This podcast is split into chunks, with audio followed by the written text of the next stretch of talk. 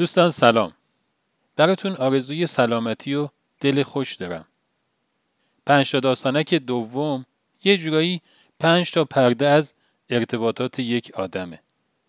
یک آدمی که خوب فهمیده و خوب عمل کرده و به همین خاطر به فلاح و رستگاری رسیده.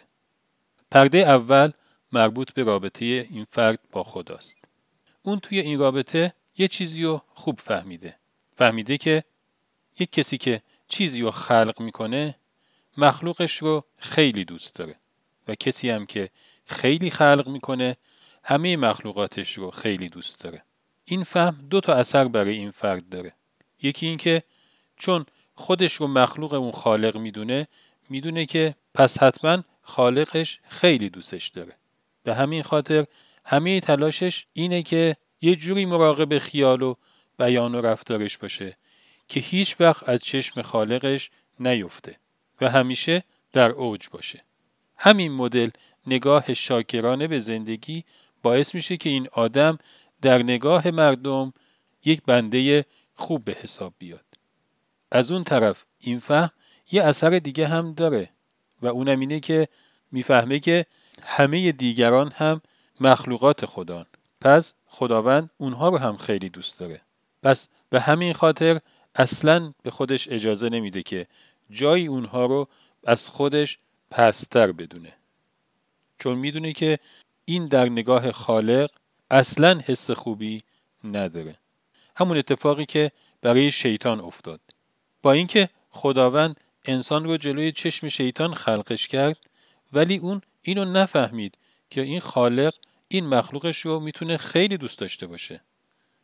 و چون حواسش نبود وقتی که بهش گفتن که سجده کن گفت نه من به این سجده نمی کنم چون ازش برترم.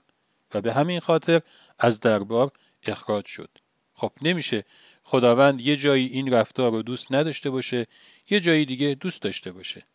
خب این آدم توی ارتباط با خداوند اینو خوب فهمیده. پس هیچ وقت به خودش اجازه نمیده که خودش رو برتر از مخلوق دیگهی بدونه. با این فهم که این دوتا اثر رو توی زندگی این آدم داره میشه همون آدمی که توی داستانک بهترین بندگان ازش یاد شد. هم در نگاه مردم بهترین بندگان بود هم در نگاه خداوند. پرده دوم ارتباطات این آدم ارتباطش با خودشه. توی این ارتباط می‌دونه که هیچ کسی جز خودش نمی‌تونه به خودش کمک بکنه. چجوری؟ اینجوری که دائما کتاب خودش رو بخونه غلطهاش رو بگیره و خیلی جدی به دنبال اصلاح غلطهاش باشه. چون که می‌دونه که برای همیشه قرار نیست که فقط خودش کتاب اعمالش رو بخونه و به خودش نمره بده بلکه یه روزی قرار یک مونیتور بزرگی هم باشه و اعمالش توی مونیتور هم دیده بشه. و بر اساس اونه که یه حکم نهایی و از هستی دریافت خواهد کرد. به همین خاطر پیوسته همه احوالات خودش رو، خیالش رو، بیانش رو و رفتار خودش رو رسد می‌کنه، غلطهاش رو می‌گیره و اونها رو اصلاح می‌کنه. همون تقلبی که توی داستانک آزمون مادر به پسرش داد. پرده سوم مربوط به ارتباط این آدم با دوستانشه. توی ارتباط با دوستانش یه ذهن زیبا با خودش میاره. اون بارها اینو دیده که آدم ها برمیگردن به یه خاطره که مثلا ده سال پیش یه خاطره منفی داشتن. اون رو برای خودشون دوباره بازسازی می‌کنن همون حال بدی که اون موقع بهشون دست داده بود دوباره امروز هم بهشون دست میده یا اینکه دیده که خیلی از آدم ها یه تصاویری رو برای آینده خودشون می‌سازن یک تصاویری که مثلا خوفناکه نگران کننده است از فقر و بدبختی و بیچارگی و نمی‌دونم بیماری و جنگ و اینجور چیزا. و با همین چیزی که با ذهن خودشون ساختن حالشون میره تو قوطی. براش جالب میشه. پس ذهن این قدرت رو داره که یه چیزی که اصلا الان وجود نداره رو ایجاد بکنه و به واسطه همون حال خودش رو بگیره. با این فهم میگه خب حالا که ذهن من این توانو داره چرا بیام ازش یک همچین استفاده ای بکنم؟ به جای این بیام ازش استفاده های خوب بکنم. تصاویر زیبا بسازم. حالا یا واقعی یا غیر واقعی. چه برای گذشته چه برای آینده.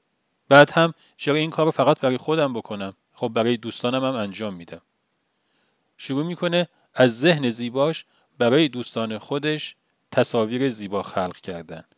و برای اونها حال نشاط و شادمانی و انرژی و کیف و لذت ایجاد می‌کنه. به همین خاطر وقتی که دوستانش در کنارشن خیلی از بودن در کنارش لذت می‌برن و خیلی اشتیاق دارن که پیوسته در حضورش باشن. همون اتفاقی که توی داستانه که هم اتاقی افتاد. اون هم اتاقی نابینا یک تصاویری از پشت پنجره تعریف می‌کرد که بعدا معلوم شد که اصلا وجود خارجی نداشته. پشت پنجره فقط یک دیوار بتونی بوده. ولی با همین تصاویر تونسته بود چند روز دوست خودش رو سر کیف بیاره و اون رو مشتاق روزی بکنه که بتونه خودش اون پنجره رو ببینه. پرده چهارم ارتباطات این فرد ارتباط با مردمه. توی ارتباط با مردم می‌دونه که محوریت تو نگاه اکثریت مردم دنیاست. ولی خب اون می‌دونه که دنیا متاع قلیله. پس توی این ارتباط تلاش می‌کنه که یک راهی به آخرت برای مردم باز بکنه. البته از همون داستانهای معمولی که باهاشون داره از همین کار خریدی که می‌خواد انجام بده یا ایادتی یا مهمونی یا عروسی عزایی چیزی که حالا بالاخره توی این ارتباطات بین آدم ها وجود داره. از همین ها استفاده می‌کنه یه نقبی می‌زنه به آخرت. اونها نگاهشون به دنیاست و از این ارتباط هم انتظار دارن یه آبادی توی دنیاشون ایجاد بشه. ولی اون کاری به دنیای مردم نداره و می‌خواد ارزش هایی براشون زنده بکنه که آخرتشون رو آباد بکنه. توی داستانه که نجار عاقل این اتفاق افتاد. اون مزرعه دار می‌خواست که یک حساری بین خودش و برادرش کشیده بشه. ولی اون نجار نمی‌خواست این اتفاق بیفته. می‌دونست که ممکنه اینجوری یه چند روزی اون مرد یه حالی بکنه. ولی با این کار تمام آخرتش رو به باد می‌داد. و اون دوست نداشت که این اتفاق بیفته. اون انگار اصلا راه افتاده بود توی شهر از این کوچه به اون کوچه که ببینه که کجا می‌تونه یک اصلاح ذاتی انجام بده. همون کاری که رسول خدا با مردم انجام می‌داد. حضرت امیر فرمودن که رسول الله مثل طبیبیه که ابزارهای درمانش همیشه همراهشه. راه افتاده و دنبال بیمار میگرده که اون رو درمان بکنه. و اما پرده پنجم ارتباطات این فرد ارتباط با کساییه که اونو قبولش دارن و بهش حسن زن دارن. اون از این فرصت نهایت استفاده رو می‌کنه. اونها رو دعوت به خوبی ها می‌کنه. دعوت به دوستی دعوت به بخشیدن دعوت به مهربونی. از اون طرف از بدی ها هم اونها رو نهی می‌کنه. ازشون می‌خواد که دلخوریاشون رو بذارن کنار. کینه ها و حقد و حسد و هر چی که حس منفی از ارتباطات بین خودشون هست رو بذارن کنار. اون در این نقش مربی دست این دوستانش رو می‌گیره و گام به گام اونها رو به طرف رستگاری می‌بره. همون کاری که اون معلم دانا با دانش آموزانش توی قصه سیب زمینی ها کرد. اون در قالب یک بازی خیلی خوب به بچه ها فهموند که چقدر بده که دلخوریاشون و کینه هاشون و حسای منفیشون نسبت به همدیگه با خودشون نگه دارن. که این باعث میشه که نتونن هم خودشون از زندگی لذت ببرن و هم نتونن پرتلاش باشن و هم مجبور بشن که هی ارتباطاتشون رو با هم کم و کمتر بکنن. وقتی که این پنج تا قطعه کنار هم درست چیده بشن و پازل شخصیت یک فردی رو تشکیل بدن اون از خدا راضیه همونجور که خداوند از او راضیه. به امید توفیق خدا نگهدار.